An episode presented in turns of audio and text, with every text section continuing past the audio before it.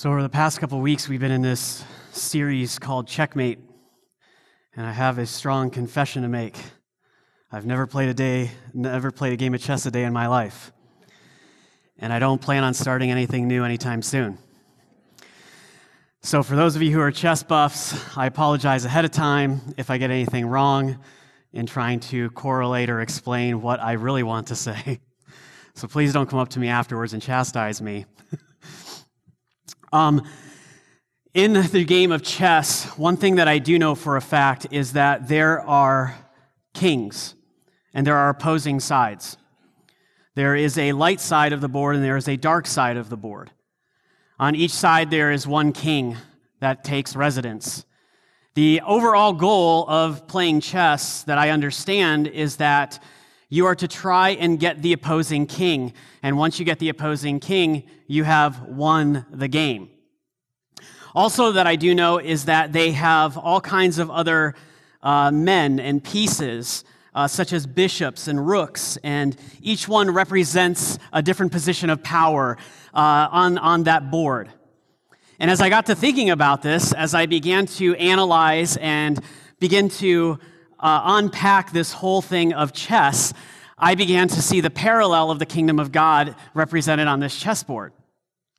Because, see, what we do know is that there are two kingdoms there is the kingdom of hell, and there is the kingdom of God. And we know that they are opposing sides, neither one is in favor of each other. And we do know that on one side, there is a king, the King of Kings, the Lord of Lords, Jesus Christ. But then on the other side, there is the prince, mm-hmm. the prince, uh, Satan, the prince of hell, the one of darkness on that dark side. I laugh because his authority has been stripped already, and he thinks he that hasn't happened yet, but he doesn't realize eventually he will. But, but his goal, Satan's goal, is to actually capture King Jesus and destroy King Jesus. And once he destroys King Jesus, his goal is to destroy all of the rest of God's followers, all the rest of God's men and women, his creation, us, and anything that represents heaven. He wants to destroy that. His main goal is to capture the king and destroy everything.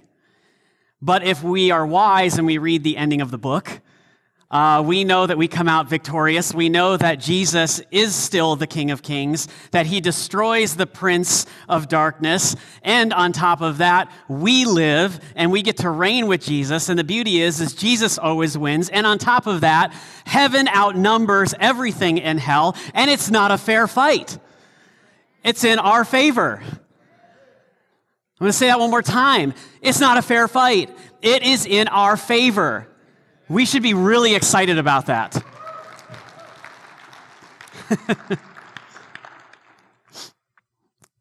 when I say things like that, just to preface this, I'm not looking for people to clap and get excited. What I'm looking for is that the reality of this revelation hits our hearts and we get so excited about it that we can't contain ourselves. There is nothing worse than an apathetic church. Wow, that's great. I'm glad. Thank God that He healed me. Amen. Yeah, wow. Man, we should be excited. Followers of Jesus should be the most exciting people to walk the earth. We have something. We have something incredible, and we come out on top. Jesus desires to be the king of our hearts. He desires to take that throne within our hearts and rule over each and every single one of us. And it is important for us as Christ followers that we partner with Him, not just in a few things, but in everything. And here is why our disciplined moves create an effective future. Something we got to understand as Christ followers is that everything that we do, all of our actions, everything that we say, everything that comes from our mouth, Everything that we think, every thought that is conceived, will affect our future. Now, there are some people that will argue that and be like, well, no, that's impossible, you know, because I got gas at Kwik Fill the other day instead of Country Fair. And that didn't really affect my car. Well, I'm not talking about that. I'm talking about what we do on a daily basis, what we purpose in our minds, what, we, what comes up from our hearts, and what we live out on a regular basis will affect our future. It affects how we partner with Jesus Christ. In the, fa- in the past few weeks, we have been in the book of James. We have been walking through this series, and I think that uh, the book of James, only being five simple chapters, has very profound and transformational, transformational power in it that James wrote under the anointing of the Holy Spirit. And last week, Pastor uh, took a little bit of chapter one and unpacked that. And then this week, we're going to still be in chapter one and unpack that. But before we dive in deep to that, I want us to look at what I would call the preface to where we are going this morning. Uh, I want to look in the book of James, chapter 1. I'm going to ask you to join me in verse 19, uh, whether on the screen or in your, in your physical Bible or on your notes. James chapter 1, verses 19 through 21. This is what James says My dear brothers and sisters, take note of this. Everyone should be quick to listen, slow to speak, slow to become angry, because human anger does not produce the righteousness that God desires. Therefore, get rid of all moral filth and the evil that is so prevalent, and humbly accept the word planted in you, which can save you. Now, at first glance, uh, if we would just open up the book of James and we start making our way down out of chapter one in numerical order, and we're going all the way down through, and, and at first, if we read, we see like, wow, you know, wow, James really opens up this book, and, and wow, that makes sense, and okay, I can see the progression. And then we get down here into this verse, and we're like, wow, this kind of looks like James just kind of threw a whole bunch of subjects into to one part of this page and, and then just kind of moved on from there. But as I began to study this more and more, I began to realize that what James was doing was very methodical. It was very strategic, actually, in the way he outlined everything that we are about to go through this morning. James is telling us that we must clear the way for God's truth. We are told by James here that if there is any reluctance in our heart at this point, that it will block the acceptance of truth that God wants to relate to us. And in this day and age, in this culture, we need the truth. We need the truth, I believe, more than any time ever that we, we are in currently. We need more truth now than ever before.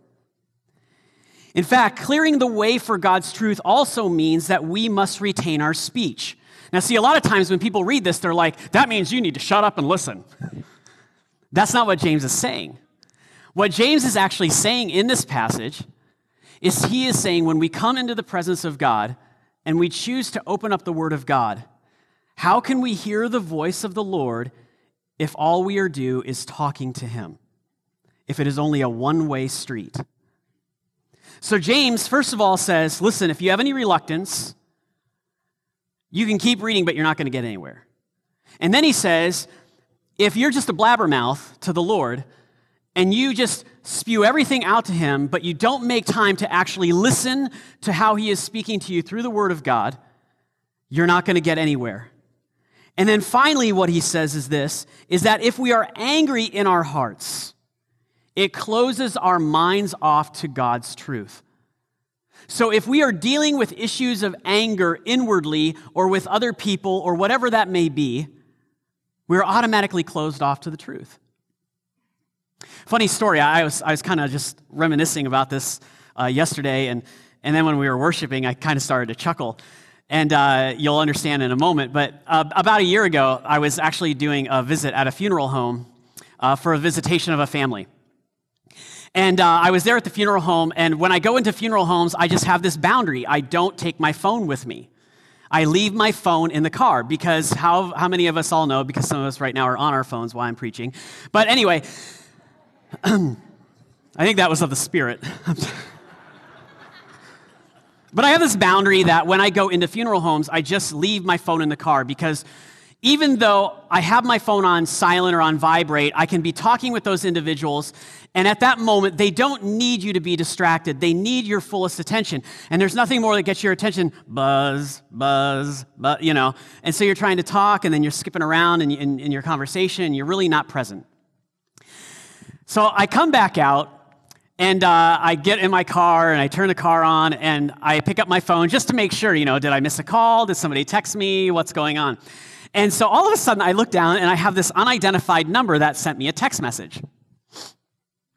And so I open up the text message and uh, at first, I, I, was like, well, this is interesting. And the text message is unknown, and it says, Hi, I am a Satanist, and my job is to destroy you. So I was like, okay, sweet. So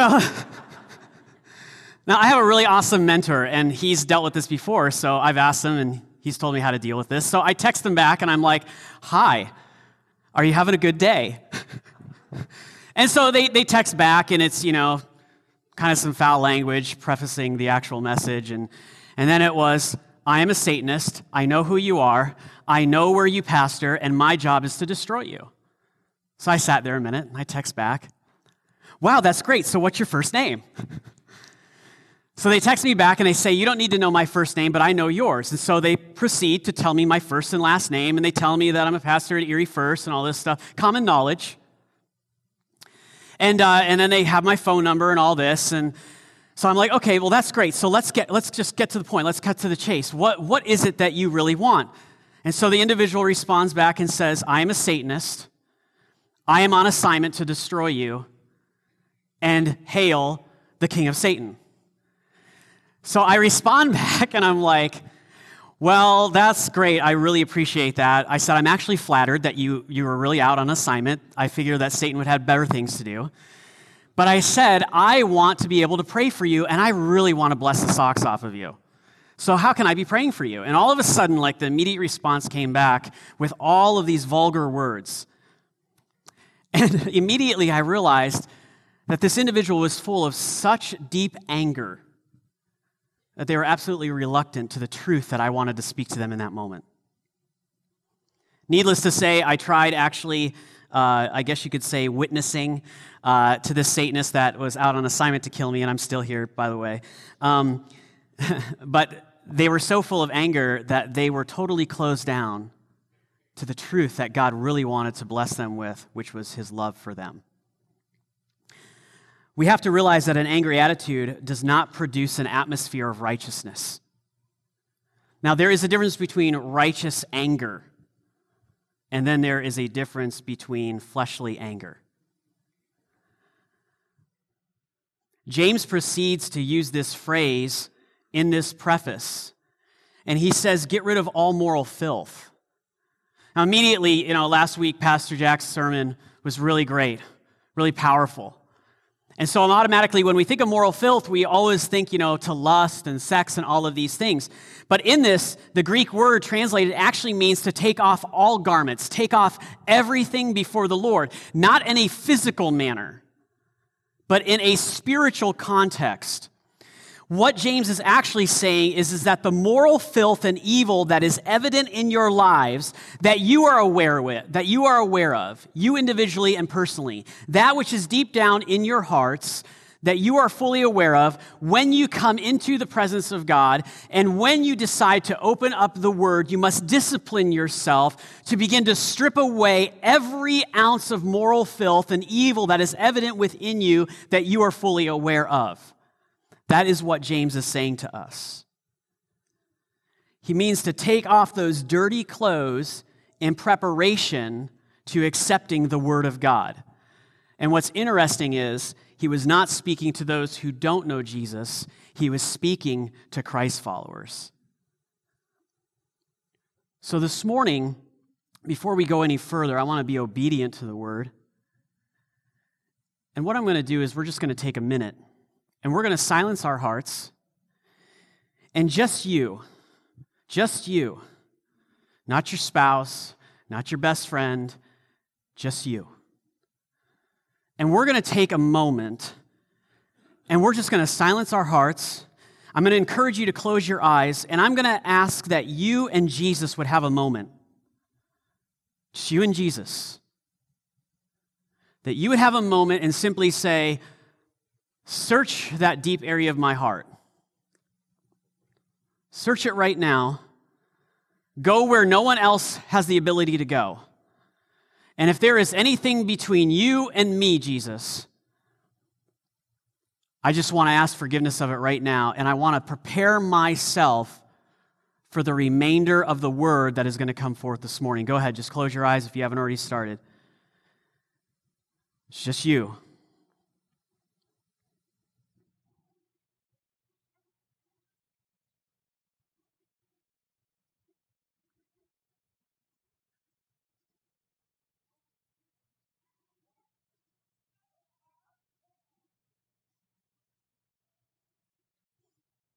Father, this morning, we declare that we are clearing our hearts, Lord, of anything between us and you. Father, we declare this morning that we want your truth. Father, we don't want gimmicks. We don't want charades. We just want you and your truth. We want your presence. Father, I pray that where there is any heavy fog in our minds this morning, that your truth would dispel that in the name of Jesus. Father, where the enemy is trying so hard to wedge between us, Lord God, and you, we pray that you would remove that right now. Father, as James knew what he was doing when he wrote this, Father, preparing the way for what it is that you want to say in our hearts today. Let no anger or reluctance get in the way of what you want to speak to us this morning. In the name of Jesus, we pray. Amen.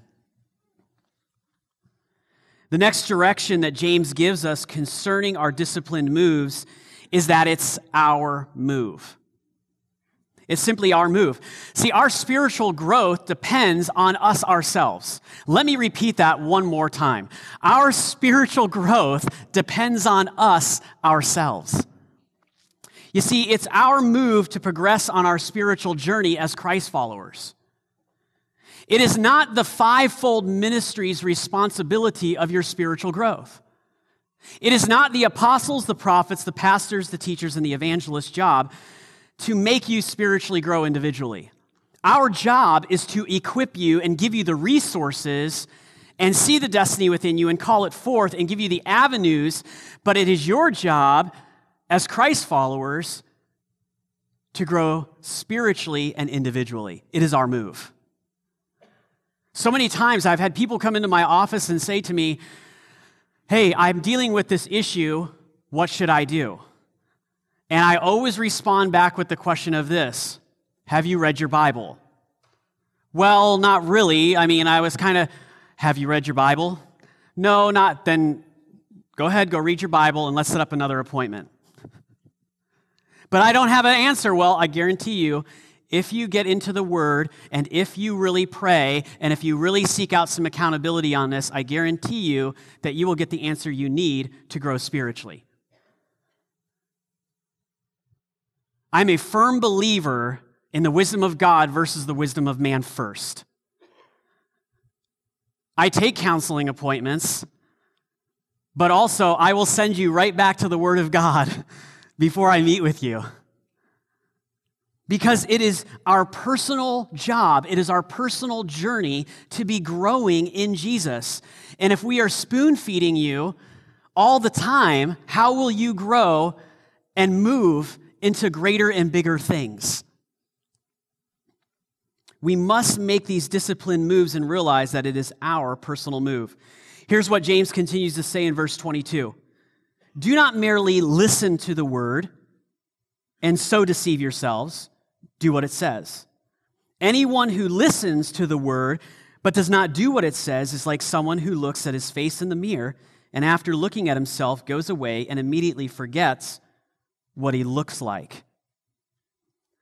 It's interesting the wording here that James gives because what he's telling us is that we are operating in self deception if we think that we can just flippantly read the scriptures, pray to God and just get an answer, worship until we feel good, or even use fasting as some magical formula to get what we need.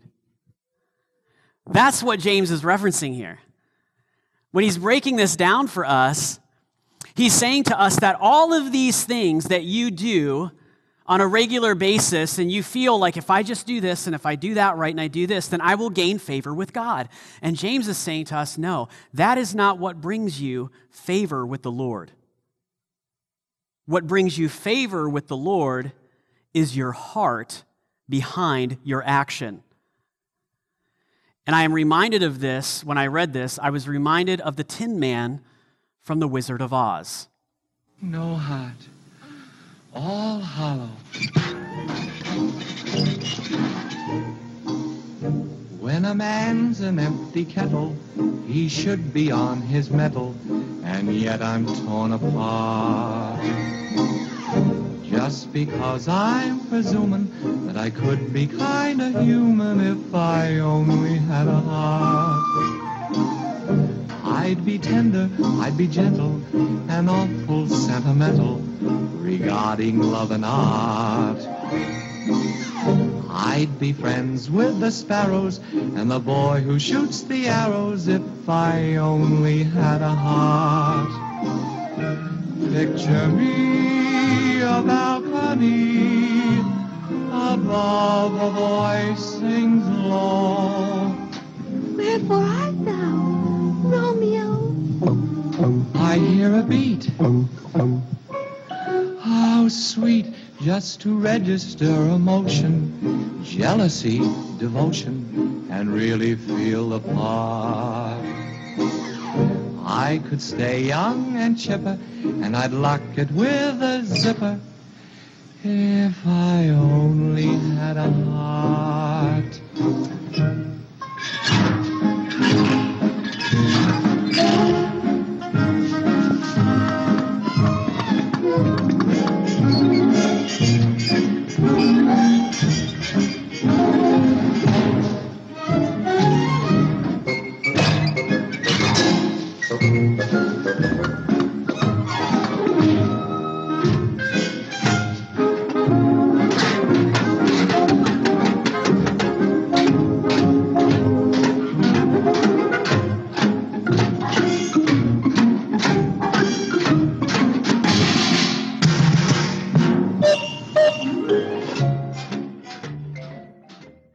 If we only had a heart, Tin Man's story.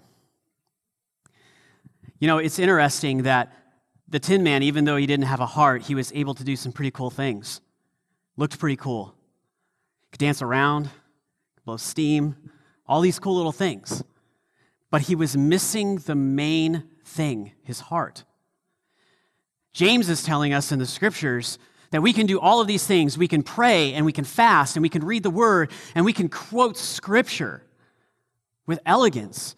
But if we have no heart, we are only like an empty kettle, like the tin man. We can do all of these great things and try to obtain all of these great spiritual gifts. But if we don't have a heart, then it's nothing. And that is not what gains favor with the Lord. Instead, James encourages us to have a pure heart with no agenda before the Lord, and a pure heart with one another, and no agenda before each other. There's a Greek word called katataneo.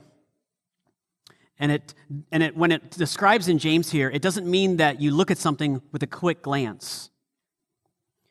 It refers to a careful observation, having an attentive scrutiny towards an object. In fact, in the book of, um, in, the, in the Gospels, uh, where John, the disciple of Jesus, runs to the tomb to see when Jesus has, has risen from the dead, they use the exact same Greek word when John peered into the tomb that he was looking intent at the object to make sure and, and examining every little avenue of that tomb to make sure that Jesus was really alive and not in that tomb. In the same way, James uses this this wording, and he says, scrutinize everything. Look at every area of your heart to make sure there is nothing unpure and that there is no agenda that you have before God. Hence, he references looking into the mirror. Some of you who know me, I am very uh, big into the art of shaving. Uh, some of you may know what I'm talking about, some of you may not. Google it sometime. Not right now, but Google it sometime. I'm very into the art of shaving. Uh, there's a lot of classic vintage understanding behind it. And I actually shave with one of these. This is a straight razor. This is actually mine. Uh, for some of you, if you were to go home and try this today, it'd be like taking a meat cleaver to your face. And you don't want to do that. But you really got to understand how to use one of these before you know you just go and pick it up and just start slicing and dicing. You're going to come in with a lot of band aids. But something about this is, is when I shave, I have to know every angle, every detail of my face. I just don't go, I just didn't go and just buy a straight razor and lather up and just, you know, you know. I had to learn the curve of my face. I had to learn the way my whiskers go. I had to learn where every little corner of my facial hair is. I had to know where there's divots in my skin. Because if I'm not aware of those things, I'll end up cutting myself and hurting myself really bad. In the same manner, James says to us when we look in the mirror, don't walk away and forget what you have just taken on. Learn every little detail of God's heart. Learn every little detail of the word. This is a disciplined move that we must have. Become familiar with every little feature of how God speaks to us intimately. Become aware of every little feature of how God shows up in our daily lives on a regular basis. We are to listen and observe and to be obedient. You know, as Christ followers, we are called to break through for others that are in places that they cannot break through for. We are called to be warriors, men and women who go and war and break through for others in time of need. We're called to be champions to champion a cause of God. But how can we? How can we break through for others if we don't understand the details of the Word of God? If we are not understanding the details of how God speaks to us intimately, how He calls us to interact with one another, how can we break through for others that are in need that cannot in that moment if we ourselves are not prepared to do that? In our Western Christian mindsets, we sometimes miss that discipline precedes blessing. Discipline precedes blessing. I've been watching the body of Christ for quite a few years now. I'm not talking just about us, I'm talking about as a whole. I've been watching the body of Christ for quite a while, and I've noticed that what's very scary is we have slipped into the on demand blessing. This on demand blessing that we are entitled to because we are children of God. We deserve to be blessed because we are children of God. And that really scares me. Yes, we are called to be blessed of God, but we are not called to demand God. There is a difference. We feel that we're entitled to being blessed without the need to be disciplined and have that move of action to apply discipline in our lives. We feel that we should be able to quote a scripture and all of our problems will be done and over with instead of just reading the word and diving into it. We feel that we should be able to say that magic prayer and automatically be blessed and be provided for and have all of our needs taken care of without spending time intimately with God on a regular basis. When was the last time that you fasted for three days? just so you could be closer to Jesus? When was the last time that you came into the presence of God and just spent time thanking and worshiping Him and not asking for anything in return? Discipline always precedes blessing. In verse 25, it says, But whoever looks intently into the perfect law that gives freedom and continues it, not forgetting what they have heard, but doing it, they will be blessed in what they do. Did you get that? They will be blessed. We concentrate on the they will be blessed. But James prefaces that and says, now wait a minute, you'll be blessed, but, but don't forget about this. So when we choose to listen and obey what the scriptures tell us, then we receive blessing. How many of you want to be blessed? Right. Some of you are like, I'm too cool to raise my hand, man. I want to be blessed. You know. we all want to receive blessing. There is no one that wakes up in the morning and says, I hope that God curses me today. Hey, what do you got on the agenda today? What are you doing? How's your schedule look? Well, I'm just waiting for God to curse me. I'm pretty excited about it. Been prepping all day for this. No, we wake up and we desire that we will be blessed of God. We desire that we will have a great day. And James tells us that living out the word is a process of engaging Jesus continuously and not just in a moment, and that it takes discipline. Here's why. First of all, we are blessed when we spend time absorbing God's truth. There's a blessing in absorbing the truth of God. Next, the reason we are blessed is that we continue to do it daily.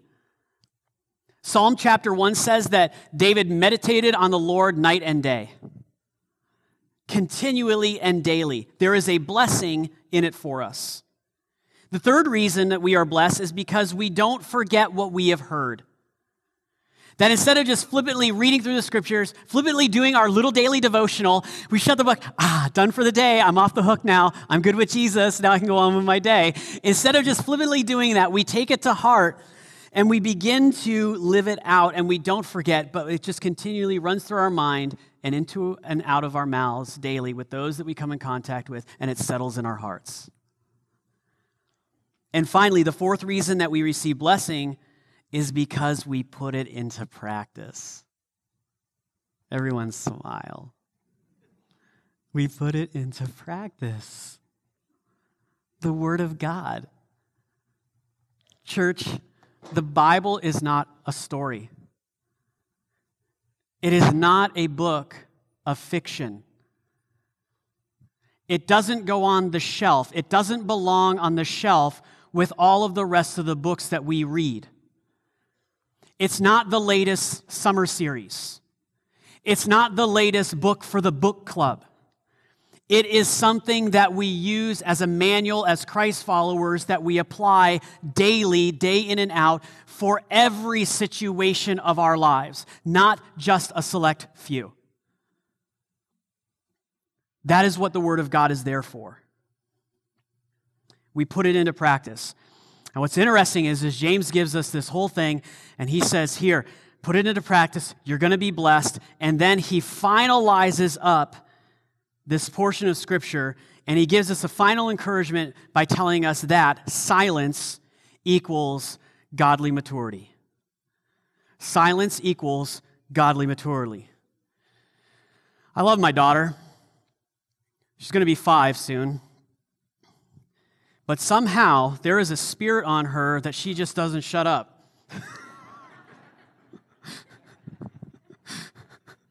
I've tried casting that thing out. I'm just kidding. Just joking. There is something about her at this age that the minute she wakes up, the minute, I mean, the girl is singing in her bed while the door is closed in the morning. And as soon as she wakes up and she finds another human being, she does not stop. I will put her to bed for her afternoon nap, and she is still talking to me until I shut the door. I will go get her, and she begins talking again. I think she talks in her sleep. Even at lunchtime or dinner or breakfast, she talks. We get in the car and she talks. I'll be on the phone as she talks. One day I told her, I said, honey, it's okay to like take a breath and not talk for a minute. Okay, daddy. See, sometimes we're like that with God. Sometimes we're like that with God, and we're like that with our relationships here. God tells us this way, and He says, Listen, I just, I need you to be quiet. I need you to be wise with what you're saying. I need you to think before you speak. And then when we get like this, we're like, that's not tongues, people. Relax. But we're like, and God is saying, uh, just be quiet, be quiet. It is okay to be silent and to process before speaking. if we think that we are spiritually mature in Jesus, but we vomit at the mouth behind closed doors, or with our select group of friends, because we're voicing our concerns, we are being self deceived. In verses 26 through 27, this is what James says Those who consider themselves religious and yet do not keep a tight rein on their tongues deceive themselves, and their religion is worthless.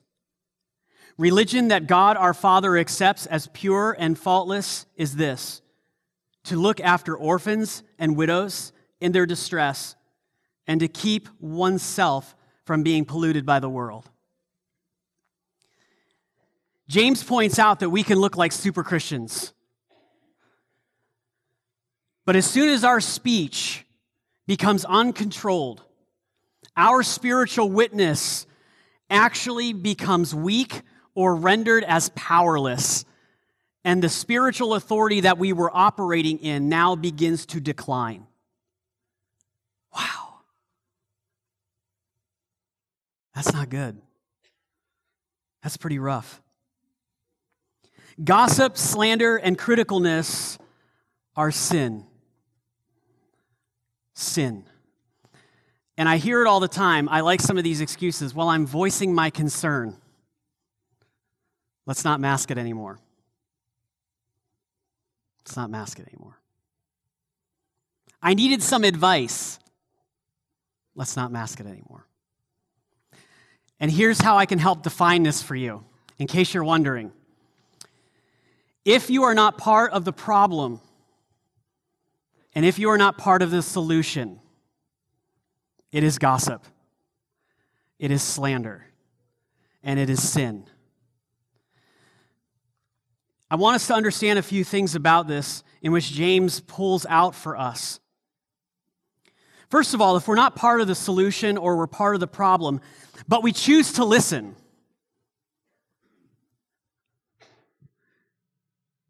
if that individual comes to us and they say, Hey, I need your advice, and we choose to listen, knowing that it is gossip, knowing that it is slander, our trust with those that are being talked about is ruined, and our witness as a Christ follower is now diminishing, and we now become borderline enemies with God. That is a position you don't want to be in. Second of all, if we're not part of the problem or the solution that is gossip, we have no authority to speak into the situation. But wait a minute, wait a minute, wait a minute, Pastor, Pastor, you don't understand. The person asked me for my advice, so I was giving my authority on this subject into the problem.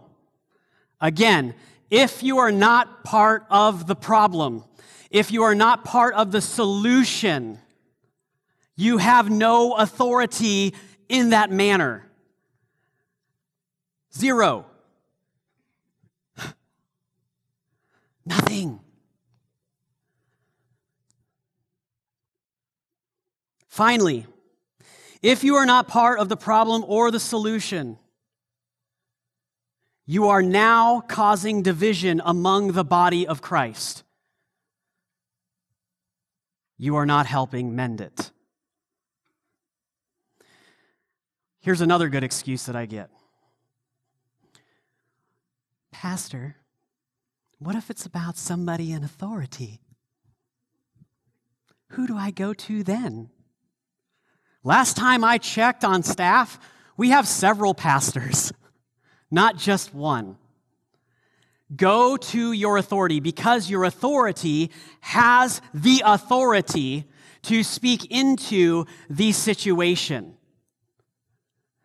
But the minute you start gathering others around you in the situation of your gossip or slander, looking for false authority, looking for godly counsel, turning a prayer request into a gossip fest, or voicing your concern, you have now just diminished your spiritual authority. You have diminished your witness as a Christ follower, and you will probably be in trouble with your spiritual authority. and James tells us that is not the place that we want to be at. In fact, it's so interesting how James puts this at the end because when I was, I've been in the book of James for quite a few months before we even started this series, and I'd already been studying this, and, and I got to this section a long time ago, and when James then throws in there, he says, But if you want to do the work of God, go take care of the orphans and the widows. And I was like, dude, are you like on ADD? Because you're just like telling people, like, you know, here's how you conduct yourself with gossip and slander, and then you're like, go take care of the widows and the orphans. Well, this is what he meant. When we invest our energy into taking care of those who are in need, instead of investing our energy and our time into gossip, self seeking justice, slander, and ungodly solution solving, which I call drama.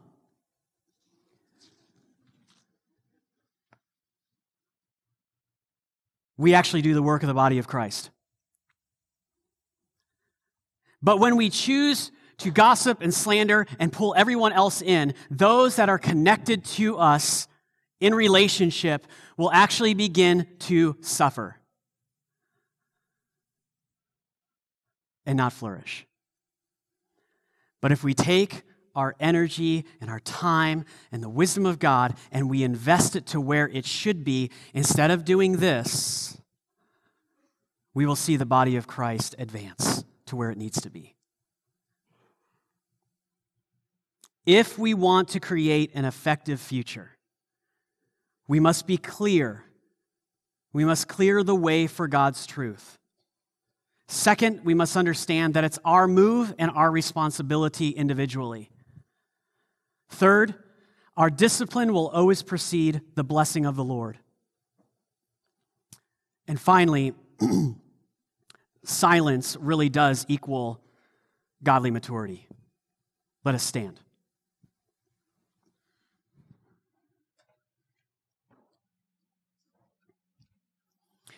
Father, this morning, we thank you for your word.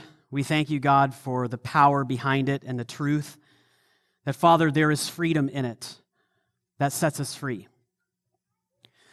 Lord, I pray that we would really be doers and hearers of the word. Father, I pray that our hearts have been cleared out for the message this morning that has come forth. Father, I, I bind up the self deception in our minds of saying, boy, that was a great message for so and so or this other person. Father, I pray that we would let our own pride down individually and accept the message for ourselves and allow you to examine the depths of our hearts and not pass this one off, God, but really allow you to have your way in our hearts. Lord, we love you so much. We thank you for your grace and your mercy and your love that you continually give and display to us. In Jesus' mighty name, amen. Have a great weekend.